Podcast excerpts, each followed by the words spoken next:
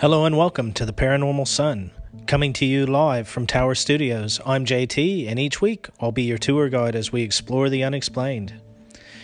Tonight uh, is just going to be a brief uh, summary of the last two parts of my kind of top cases. Um, I covered over UFOs and cryptids in the last episode. Um, now I'm going to just cover over some of my other favorite mysteries in a couple of other fields. So it just gives gives you an idea of how big a, uh, a, a genre this really is. I mean, um, you know, I basically sat down tonight for a few hours with a pen and pad and, and wrote down some cases. And the UFO one, um, I wrote down 20 cases, and I very easily could have written down 50 or more. But um, again, these are just not only some of the most famous, but also some of my favorites, my personal favorites, cases that have influenced me or have really made me ask myself, uh, you know, what what's out there, what what else is in this universe that we don't know about. So, um, without much ado, I'll get straight into it. So, first, I'm going to cover over some kind of ancient mysteries, either Earth mysteries or mysteries of uh, mankind. You know, we, we don't necessarily know why they built certain things, where they came from, um, and so on. Uh, so the first the first of these are the Nazca lines, and I think that most people have seen the Nazca lines. If you haven't, um, they're the drawings in um, the Chilean desert, uh, many times um, you know larger than life. So you'll you'll have some like hummingbirds and ants and that that are you know many hundreds of feet long, and you can only see them properly either from hilltop or from the air and this has led to a lot of speculation. I know that Erich von Däniken, when he wrote his books, uh, Chariots of the Gods being the, the key one, um, you know, he asked the question could have these been created you know by UFOs or were they created for UFOs uh, and when you look at them it is very uh, compelling to say the least you know you you would think to yourself how would people on the ground do this? I have seen documentaries on how they suggest that these were created uh, by the natives without any input or without any anyone from above uh, looking at them. But um, yeah, I mean, look, I've also seen documentaries on how they built the pyramids that I put no stock in. I remember there was a there was a, a, a case in the 70s that a Japanese television program, you know, put out this uh, program about building the pyramids, and they, they basically failed. You know, they, they, they tried, they brought in cranes and everything else at the end to try and make it up, but they, they still failed. So, all I'm saying is that many of these things are still, even even if they're not unexplained, they're there. We we can see them, we can touch them, we can feel them. How they were built, and more importantly, why they were built. Um, is is definitely not explained. You know, you may have some oral traditions, but generally we don't know why our ancestors built a lot of these, and um, and why they're there. So, uh, you know, the Nazca lines in Peru, and um, I, I, think they're in Chile. Sorry, not Peru. Uh, very, very uh, anomalous. Something that's that's definitely piqued a lot of people's interests. Um, I remember as a boy reading um, reading uh, Time Life books, seeing them on seeing the ads on TV, and that was one of their real marketing points was the Nazca line. So so that's quite a fascinating one. Um, again, all some of these photos of these different famous cases all try and share to the Facebook and Instagram pages just to kind of uh, let you say, oh, that's right, I, I know what that is. I have seen that before. Now, one of the next ones that I wanted to cover over is not so much man made, but it's it's definitely a interesting um, anomalous area something that a lot of people don't necessarily know is has has got a lot of uh, mystery and background to it and that's Death Valley California so for those of you who aren't from Southern California or haven't been in that area Death Valley is um, the lowest spot in the continental US I know that for a fact uh, I'm not sure about North America but it's I think it from memory it's about 300 feet below sea level uh, it's also um, barren desolate and ungodly hot in the summer. You know, it's uh, into the 120 Fahrenheit's plus. So for you, those of you who uh, don't use Fahrenheit, you know, we're talking the 50, 55 Celsius uh, temperatures. Um, it's really remote, like I say. Uh, there's not a lot around it. It's a national park for a reason, uh, and there have been many cases of, you know, people being found in the in the park. I mean, bodies, skeletons being found in the park, um, and they didn't walk there. They didn't. Um, they didn't walk from a neighboring farm because there's nothing out there. Uh, so, look, Death Valley is very interesting, and there have been all kinds of legends around Death Valley, um, all the way back to the uh, Native Americans. There are stories that go back uh, saying that uh, just a few thousand years ago, Death Valley was uh, a series of lakes, and that again, um, giants lived in this area, and that eventually the giants got into conflict with the Native American tribes.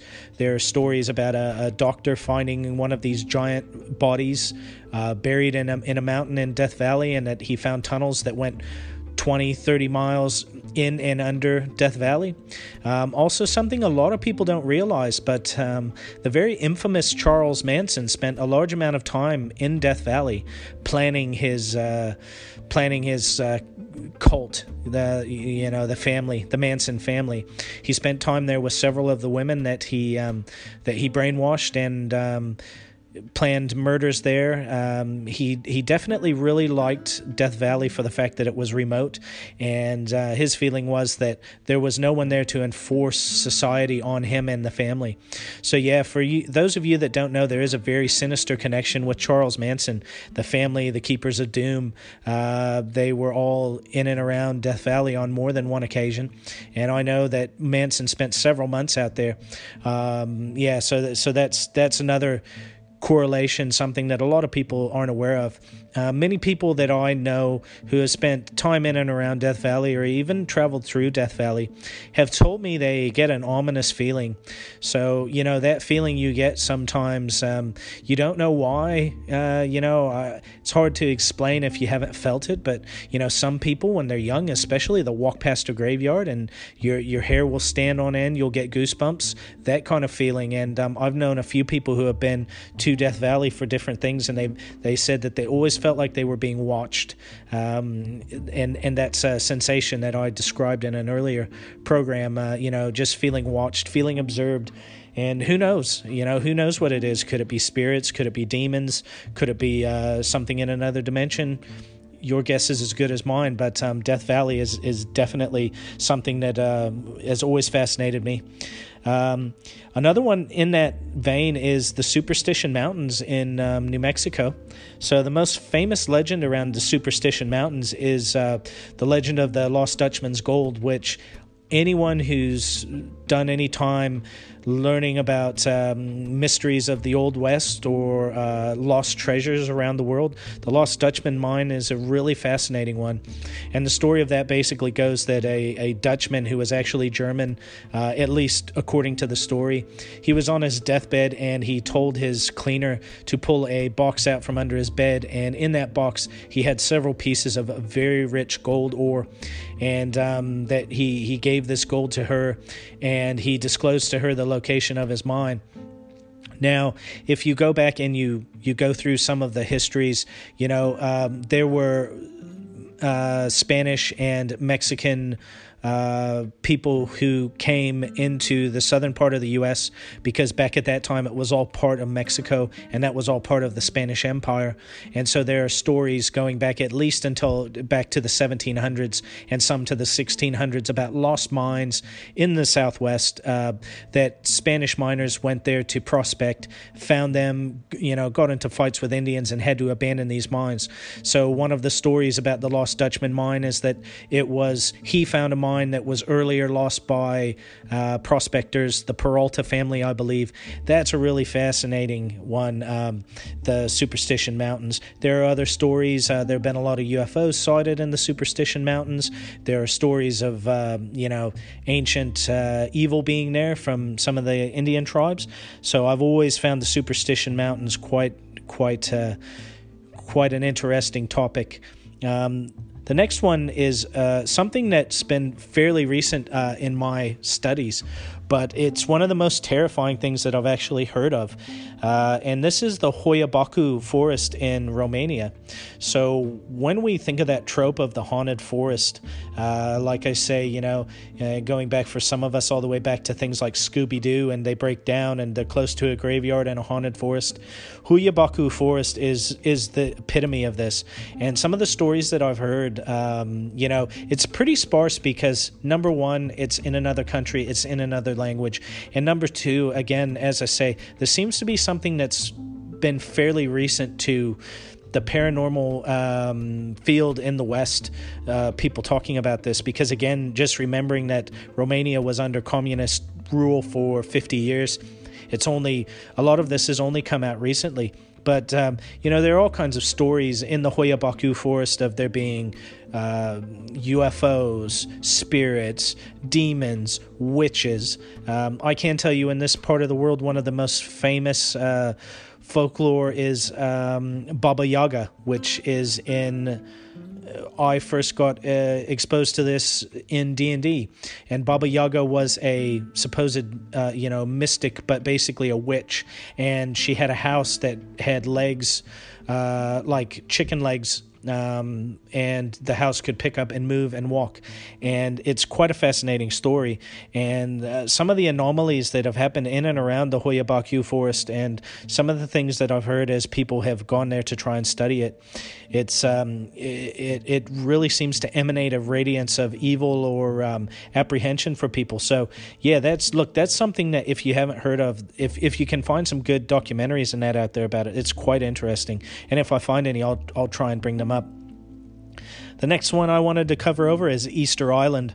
So, um, most people know about the moai or the carvings, the, the, the epitomous heads on Easter Island, but there's also uh, uh, another mystery, and to me, a much more interesting mystery, and um, that is the mystery of the writing on Easter Island. So they've found many stones that have been carved um, in an ancient dialect called Rongo Rongo. I think it's Rongo Rongo. I'm again sorry if I get any of this wrong, but um, the script is is quite interesting, and some of it will be spirals, so it will look like a coil of rope rolled up, etc. And they've never deciphered this, and it's been found all over in the tunnels under the island and the the sea caves and that. And again, this is you know uh, to me, this as time has gone on and I've learned more and more about it, um, the Moai are definitely a, a, mystery and anomaly, something I'd like to know more. But uh, the script, the actual script, is is, is even more fascinating to me. Um, yeah, so so uh, yeah, Easter Island is is, is right up there. Uh, Atlantis, Atlantis, Mu, Lemuria all of these kind of lost continents and uh, lost cities that sunk into the sea. Atlantis would have been one of the very early influences on me that I really got uh, enamored with the paranormal and, and kind of ancient mysteries, especially. Atlantis would have been one of the key early ones for me. So, um, yeah, Atlantis is obviously one of the most famous legends in, in, in modern times that you know people have heard of. And uh, Atlantis goes back to Plato, who heard it from Solon, who was one of his ancestors. Solon uh, got this from some priests in a temple in Egypt, and they basically talked about this super powerful uh, race that uh, was based uh, beyond the Pillars of Hercules was the uh, was the terminology, and that this this island or continent sunk in a day and a night, and it basically sunk into the sea, never to be found again. And uh, I've always been fascinated by Atlantis, uh, the thoughts that potentially you could have had a great. Uh, a, a, great deluge that would destroy this continent, and then the um, the further the the the great um, migration of people from this island uh, or continent. And there are so many legends and, and, and, so many thoughts that Atlantis was basically the cradle of modern civilization. From Atlantis, uh, the people went forth and, and, and, taught the people of the rest of the world these things. So, these high technology for their time uh, type of uh, uh, ancient civilizations have always fascinated me. Hy-Brasil, which is um, not named after the country Brazil. Uh, Hy-Brasil was a, another one of these type of uh, civilizations that was supposedly based uh, be, between Ireland and America. Um, some of the cases, some of the things I've gone back and read about Hy-Brasil, I just find it quite quite fascinating. It, it, again, it's something that it's not as well known as Atlantis, for example, or Lemuria or Mu, but um, yeah, look, it's it, it's fascinating to me. Hy-Brasil is is something that I've always always wanted to know more about. Um, there are theories that uh, at the last ice age, well, it's not theories. They know that there were land masses above water that are now below water. Um, one of them was uh, they they basically feel that England and France were connected. It was all one solid piece of land. There was no English Channel. Uh, because of the depths now. Um, there were also islands in the Dogger Bank in that area in the shallow water that were flooded. So yeah, I, I, again, I, I, find all of this. This is our past. This is where we came from, and just because it's not written down doesn't mean it didn't happen. Uh, the next one is the Valley of Death in Siberia. Now, it again, it, apologies, it will have its proper name, but um, I only learned about this probably in the last five years. Again, this is something where all kinds of phenomenon there UFOs, uh, uh, people feeling anxious and nervous and sick, people claiming they've been possessed, on and on and on. This, this one, and there's these kettles there in the ground. And for lack of a better term, they, they look like giant cooking kettles. Some of them are quite small, maybe the size of a bucket. Some of them are up to the size of kind of a spa pool or a, a hot tub. And, and that's really interesting to me. Again, it's uh, many of these, as I, as I learn these kind of newer uh, cases or things that I haven't been exposed to, um, you know, it, it just, again, it piques my interest that I've had my whole life. And that's what allows me to, to keep it going and really enjoying it. So the next one is um, Nan Madol, which is in Ponape in Micronesia. Now, again, to me, for all of the cases of uh, Puma Punku in South America, Tiwanaku, uh, the pyramids in Egypt, all of these are fascinating. But the thing about um, about Nan Madol to me that is so amazing is it's basically on an island in the middle of nowhere in the South Pacific. Um, it's fascinating because the uh, the natives to Ponape say that this wasn't there when they this was built when they when they arrived on Ponape this was already there. Nan Madol was already there. That it was built by sorcerers that were um, the old rulers, and that these sorcerers built these these uh, islands. And again, you're talking about massive stones. Some of these are 30, 40, 50 tons. It's black basalt, which for those of you who don't know, it's very hard. It's very difficult to mine. You know these stories of guys running around with with other stones breaking them down. I mean, it's nearly impossible for uh, you know our ancient forefathers to do this without some kind of other help. I'm not saying necessarily aliens, but uh, you know, could be anything from using levitation to lift the stones to using sound to break the stones down. Uh, again, it's it, it's just really fascinating to me. And to this day, the the natives say that at night they will see lights in in Nan Madol. They stay away from it. They they consider it as taboo or uh, cursed. Uh, it's not somewhere where they want to go. They don't like to spend time there. I've also seen some documentaries where people have tried to use things like drones and that there, and they don't work. And the question is, have these stones been magnetized? You know, um, but whatever it is, uh, Nan Madol for me is right there in, in, in the top tier of mysteries to me that are amazing and I'd really like to know the answers to. Uh, it's a huge site as well. It's it's quite large. It's just not so well known, but it's several hundred acres of of stones and and, and kind of buildings there. I'll try and uh, get a photo of that up because that won't be one of the most well known ones. Uh, the next one is the Victorio Peak Treasure. So, again, this is another Southwest treasure, and Victorio Peak, again, uh, apologies if I don't get it exactly right, but I want to say it's in New Mexico. And uh, apparently, a guy in the 1930s uh, named Doc Noss, he found this fabulous treasure. He went into a room, he said he found uh, swords and Spanish helmets, so the old conquistador helmets with the crest on the top. Uh, and he found all of these black slabs of metal, which he assumed were iron.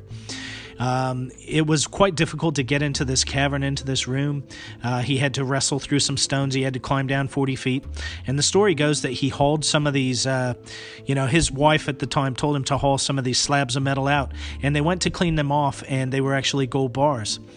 And uh, the fascinating bit for me is that not only is it this massive treasure, I mean, it's been estimated to be worth several billion dollars in today's money, but um, more importantly, that basically the U.S. military took over this property in the 1960s when they were expanding White Sands, and there have been all kinds of rumors and legends that the military basically went in and took all this treasure out. And there are stories that this uh, this treasure was accumulated by a um, Native American uh, chief in the 1860s who was fighting against uh, uh, Europeans and um, the U.S. government, and that he accumulated this treasure, that he'd found it. Uh, but nevertheless, the, the story of this is really fascinating to me. And uh, so that's the Victorio Peak treasure. The next one is is a bit of a uh, a trope almost, or a bit of a uh, dysphoria of an idea, and that is the idea of Shangri La or Shambhala. So, you know, basically, people who have read or heard of Paradise Lost and some of the other stories, it's basically this idea that there's a, a city in the Himalayas and everyone in the city either ages extremely slowly or they're immortal. And also, uh, they seal themselves off from mankind because uh, we, as humans, uh, as we sit, are too wicked. And until we find enlightenment, we are not allowed to see or interact with these these beings. Now, um, the story of Shangri La is a, a, just that. It's a story. It was it was written in Paradise Lost. Uh, can't think of the off, author off the top of my head. Um, I think it was. Um, uh, never mind. I can't think of it. I'll, I'll put a link of it in the um, in the in the show notes. Um, but yeah, this. Uh, th- but the story of Shambhala, the the idea of Shambhala is um, is in is a part of the Buddhist uh, religion, and um, it's definitely there. It's about finding enlightenment. So, um, yeah, I've always found this fascinating. Again, I think the whole idea of Tibet, Nepal, this region has always been fascinating to me. I've always enjoyed movies like Kundun. Um, I don't get so much into the political side of things and the, um, you know, the. Uh, any kind of under undertone that people may be trying to draw from it, but it's just the actual the actual background of these events. I find with so many of these stories, uh, you know, white man comes along, basically, for lack of a better term, white man Europeans come along and say, oh, it's all myths and legends. You're all uh, devil worshippers. You don't know what you're doing. We'll show you the light. And then several hundred years later, we find out, well, there was actually a grain of truth to this. Oh, well, you know, we found this city. We found this. We found that. And so um, I, I, do find that uh, you, our, our ancestors as Europeans did us a great disservice by basically uh, plundering, looting, and uh, putting down all the people and basically telling them they're all crazy and they're all devil worshippers and now you just need to get into church. And um, you know we we know what's right. You don't. You're you're just a heathen. Uh, so yeah I've always found these kind of things fascinating. Also uh, kind of missing cities, lost cities. There are several in the Sahara. I know there are some in um, you know other parts of the world. Um, uh, Dwarka in India that uh, was supposedly sunk, and then later they found this city. So yeah, all of these things I've always found. Uh, you know they're, they're they're right at the top level of my um, my fascination. So, having covered over some of those ancient mysteries, mysteries of the earth, uh, things that some you may have heard of, some you haven't, the next thing that I wanted to cover over, and, and kind of the last topic for, for this program tonight, is uh, spirits, hauntings, uh, demonic, and paranormal. So, sorry to kind of lump them all together, but these are cases or instances, you know, I, I, just wanted to kind of cover them all over. So, the first one that um, I've found fascinating ever since a, a, very close friend of mine and uh, a listener to the show first brought me uh, into contact with this is uh, the story of Aleister Crowley, the beast, the wickedest man in the world. Um, he was a self promoter. Uh, you know, the the thing is, uh, how much of it was actual, you know, this guy being evil, this man being demonic, and how much of it was him trying to foster that that legend. And I would say that a lot of it was him trying to foster that legend. I've always been fascinated about the time that he spent in Boleskine House, um, close to the shores of Loch Ness, and the stories that he was trying to summon the the the the demons of hell, the the chiefs of hell, as it were, and that um, you know the story goes that basically he got called away from from doing this summon, which either took six months or a year. It was quite a long ceremony, and the fact that Aleister Crowley uh, left and left it undone, and uh, the story goes that uh, by doing that he basically uh, allowed these uh, these. Uh, captains of hell to to stay in Boleskine House on the on the um, on the shores of Loch Ness. There are stories, if you go back, that in this house, even at uh, broad, you know, noon, where you should have the most light, that the house was always dark. It was always f- ominous. Uh, there were stories that the groundskeepers uh, always felt uh, felt uneasy going there. Uh, there have been all kinds of stories uh, since Aleister Crowley left the house uh, that, uh, you know, people hearing things, people seeing things. Uh, there are stories that uh, when Crowley was doing his incantations that he laid down a fine river sand so that he could see the steps of these demons. And they say that to this day, if you lay down river sand, you will see footprints. Again, I don't know how much of this is true. I know that Jimmy Page bought the house. So, Jimmy Page uh, from uh, Led Zeppelin, he bought the home in the 70s and he had many groups of people there. Uh, Jimmy Page, as most of the members of Led Zeppelin, he was really into the occult and uh, hidden knowledge, obscured knowledge at this time. And so he really he really spent a lot of time in this house, but apparently, um, you know, it weirded him out. Uh, it was a bit much even for Jimmy Page, and that's saying something. So yeah, definitely Aleister Crowley, and uh, some of the stories I've heard about him summoning uh, uh, Mercury, uh, the Greek god Mercury, um, and that people on a stage in Paris saw this, uh, saw saw Mercury. Um, to me, that's one of the most fascinating things. Is uh, you know, could you summon a Greek god? Uh, there were also stories that he summoned um, certain shades of old Greek and Roman mystics. So shades being their spirits, and that he learned from them. Yeah, uh, Aleister Crowley, the man had a lot of failings. Don't get me wrong. You know, if you just take the occult aside, the, the guy was a habitual habitual womanizer, and um, yeah, you know, he he uh, he wrote the, the the book of the law and uh, the, the the law of one, and uh, the story was, you know, he wrote it, and the the law of one basically stated that uh, do as thou wilt is the whole of the law. So basically, go out and de- be debaucherous. So um, yeah, um, the guy definitely had some some character flaws, but um, nonetheless, I, I, found him fascinating. Uh, so the next one is the ghosts of the Tower of London. So the fact that over hundreds of years uh, there have been royals uh, seen here, spirits. Uh, there's cases of a phantom bear and other phantom animals. Because uh, one thing that's not well known is that back in time, um, the the kings of England used to keep zoos here, and they used to keep things like bears and lions. So there have been stories of people seeing phantoms of of these animals. And in a place like England, where you've got thousands of years of occupation and all kinds of uh, uh, trauma, for lack of a better word, you know, you've had war, you've had people die, horrific deaths for different things. Um, I've got no doubt that this leaves some kind of psychic in- imprint at the very least. So, um, the Ghost of the Tower of London, I've always been interested in.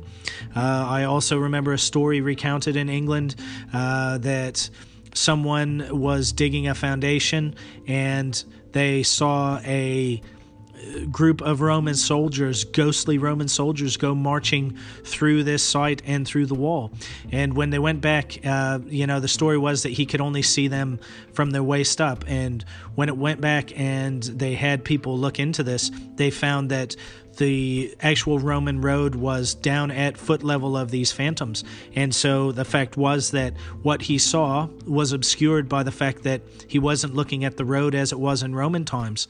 Now, again, could this be some type of recording that the earth has managed to record this and it gets played back over and over i, I don't know i don't know what the answer is but uh, again i just find it fascinating i don't see any reason why people all over the world of all all uh, uh, ladders of society and all all rungs of life would all make up these stories. I mean, surely some of them are hoaxes, but they can't all be hoaxes. The next one is the Brown Lady of uh, Hall. Now, this is I, I, posted this photo on the Facebook group and also on Instagram. And um, this photo, there's a bit of controversy about it. Uh, it could potentially have been faked. It could be a double exposure, but nonetheless, it's one of it's one of the most famous ghost photos of all time. And uh, that's why I really wanted to put it out there just to get people's attention because, um, yeah, uh, it, it's just one of those that, that's very interesting. And um, you know this Raynham Hall, uh, there have been stories of it being haunted for at least 200, 300 years before there was photography. So even if the photo's fake, it doesn't necessarily mean that the hauntings are fake.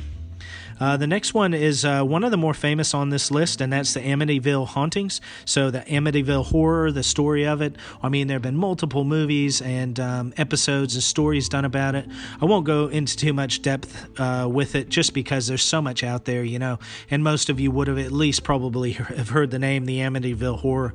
So, um, yeah, that, that one is quite interesting. Now, the next one here that's extremely, uh, this is an eerie one for me, and in fact, I'm getting goosebumps as I sit here and I, I read about it to you. Um, this is the story of the Goddard Squad, Squadron, Squadron, uh, sorry, the Goddard Squadron Ghost. So, this was a photo of a group of British military in 19- 19, I want to say. Sorry, I didn't write down the date. But um, they were taking a squadron photo. So, for those of you who don't know, this would be similar to you taking your school photos or other type of photos where you have people standing in a group and you've got, you know, generally shorter people at the front, taller people at the back. Well, there was a there was a man in the photo dressed like all the others, and um, you know, in looking at it, you would say, "Oh, well, what's the big deal?" So, you know, there's another person there. The scary part about this is this individual had walked into a propeller two days before this photo was taken. So he had passed on. He was dead, definitely dead. He died in a horrific accident, and yet he appeared in this photo. And this, like I say, things like this actually really give me goosebumps because this isn't a misty, uh, you know, ball in a photo or an orb. This is a photo. And when you look at this photo, I'll make sure to put it up. You look at this photo, there's no doubt that you're looking at one of these men. You know, this this one is quite quite interesting, quite shocking. Um, the next one is the SS Watertown Ghost. So, um, this is another one that's fascinating to me. Uh, the SS Watertown had uh, been at sea. Two men died. I, I, I, this was in 1924. I'm not quite sure how they passed away off the top of my head, but I know that they had passed away. Now, um, I believe they buried them at sea. Um, now, one of the one of the officers was watching the wake of the boat. So when you stand on a boat or a ship and you look at the back, the wake is where the engines are, so they make the wakes in the water. And he saw these two faces in the water, and they, you know, they lack of a better term, they look like your classic ghost or, or spirit. These faces, and they look to be tortured. Well, um, you know, he took photos of them. I, I, think from memory, he took about nine photos, and one of these photos turned out, and it's one of the most iconic ghost photos of all time. And again, if you see this photo, you would know this photo, I'm sure. And again, I'll put that up. Uh, this is one of the ones that from an early age I remember seeing this photo and just being fascinated by it. Again, uh, now I believe after after the the um, the officer took the photos, um, they weren't seen again. Uh, I could be wrong there, but it's almost as if by acknowledging that they were seen, by acknowledging that people knew, uh, you know, they'd they'd seen them, they were allowed to move on or or disappear or whatever. So that one was very interesting. Now, another one in this genre that I've always just been fascinated are the tales of past lives, and especially young children. So, uh, some of these stories of three, four, five year olds telling stories of, uh, you know, th- there was a famous case of a boy saying that he was basically a, a pilot in World War II and he died when his plane crashed. Um, and there are many others of this. And as people tend to age, as they grow up from being, you know, four, five, six, seven, it's like the memories fade. It's almost like there's a connection to a former life, and now they've been tied into this current life. And as they age, it fades. but there have been stories about some of these uh, uh, young young boys, especially. I'm not going to say there aren't any young young young girls who have gone through this, but young boys, some having gone and met uh, met other soldiers that um, that that person who had died uh, had been with. So there there was a case of uh, one of the boys that I, I listened to. You know, he basically went to a reunion with some of these other guys from World War II, and um, these guys basically uh, were in tears. These uh, 90 year old men, you know, 80, 90 year old men, because um, this guy could recount to them, hey, yeah, this is what happened. My plane took off. I went this direction. My plane crashed. I couldn't get the canopy open and I died.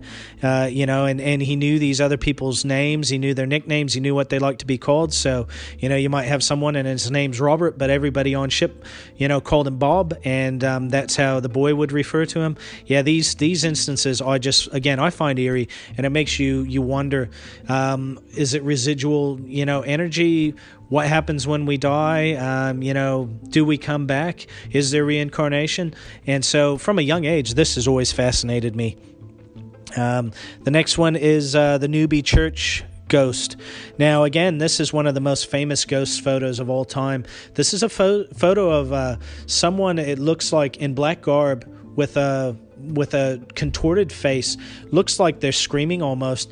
The best way to describe it without you looking at a photo is looks kind of almost like the mask from the scream movies or um, looks like uh, you know a horror type mask and again, this photo has been looked at and analyzed, and there there's no evidence that the photo was tampered with. There's no evidence of a double exposure. There have been people saying that it was all put on, but this photo was taken by a priest. Now, again, priests are humans too, I get that. But at this time in the 60s in England, the clergy were very unlikely to, uh, you know, go about uh, perpetrating a hoax for no real reason. And again, what do you gain by this? Oh, my, my, my, uh, my abbey or my church is haunted. Well, that's not really going to draw more parishioners now, is it? You might get some sightseers, but that's going to be about it. Um, and the last one in this category that I was just going to very quickly cover over is the idea of curses. So, there there's a, a, a, case that I really wanted to uh, cover over for the show, but I couldn't find it in time. And um, this was a story of uh, it was either in Scotland or Ireland, and this was in the 1400s and there was a visiting um, quote unquote you know holy man or religious type person. So he wasn't he wasn't from a church but he was uh, he was feared. Everyone feared him because of the curses that he would lay on him and the hexes that he would lay on it on on people and uh, and buildings. And so uh, the story goes that this particular castle, uh, they left their door open uh, because, uh, you know, back then you would ride up to a castle or an estate and you would have these huge gates at the front. So you couldn't just ride right up. It would be like your, your house gate. You would have a, you know, like eh, in, in your current house, you might have a drive that would go down 50 or 60 uh, feet, and then you would have a gate at the end. So, um, as a mark of respect, they left the gates open so that he would know they, that he was welcome to enter. Now, a freak gust of wind came along and blew the gates closed, and he took this as an affront. So, when he got there, the gates were closed in his face. So, he cursed the family and he cursed the property. And this, um, this, this uh, soothsayer or witch, uh, warlock, whatever you want to call him, he, he cursed the family and he basically said that there were three stones on the property and that until all three stones were gathered together, the family would be cursed. And again, I can't exactly remember the story, but I know that uh, there were things, uh, some of the stories about the um, the uh, the inheritance and um, you know the men of the male line dying of uh, unexpected, unexplained deaths, dying earlier. Um, so I'll try and find that. And again, I'd love to car- carry that over for another episode. And there are other curses, of course, you've heard of. The curse of the Hope Diamond is one. Uh, there's the Dybbuk boxes, which seem to be kind of all the rage in the last few years online. And, um, you know, some of these curses, the, the Pharaoh's curse is one of the most famous ones. King Tut's curse, as the saying goes, that when they dug up uh, King Tut's tomb, that um, Howard Carter and everyone else was cursed. I remember hearing about that from a young age. So, um, you know, that's, that's curses, curses, hexes, for lack of a better term. And I, again, it's just something that I've always found fascinating. That by someone laying a few words on you, that they can actually influence and uh, and c- cause bad things to happen to you, whether it's true or false. Um, you know, I do I do feel that there's much more to the human mind than than we are aware of. There's much more that people can do with their thoughts and mental powers than um, science has explained so far. Uh, it is it look it's again it's I I know I keep using the word over and over, but it's it's just been fascinating to me. So, um, yeah, that pretty much covers over a, a pretty good uh, caseload of uh, things that I found interesting, and, and especially some of those that really stand out to me. Um, there are many more. There are many, plenty here I'm sure I missed. And um, if you can think of any that you'd really like me to cover over or give my thoughts on, uh, feel free to, to hit me up. You can drop me an email. Um, you can send a comment on Instagram or uh, Facebook or on the podcast. You can leave a, a, voice message. So, you know, that's part two. And I hope that you found some value in that. Again, uh, from the bottom of my heart, thanks for listening. And um, I'll get to work on that next episode and I'll talk to you soon. Uh, take care, everyone, and I hope you have a great day.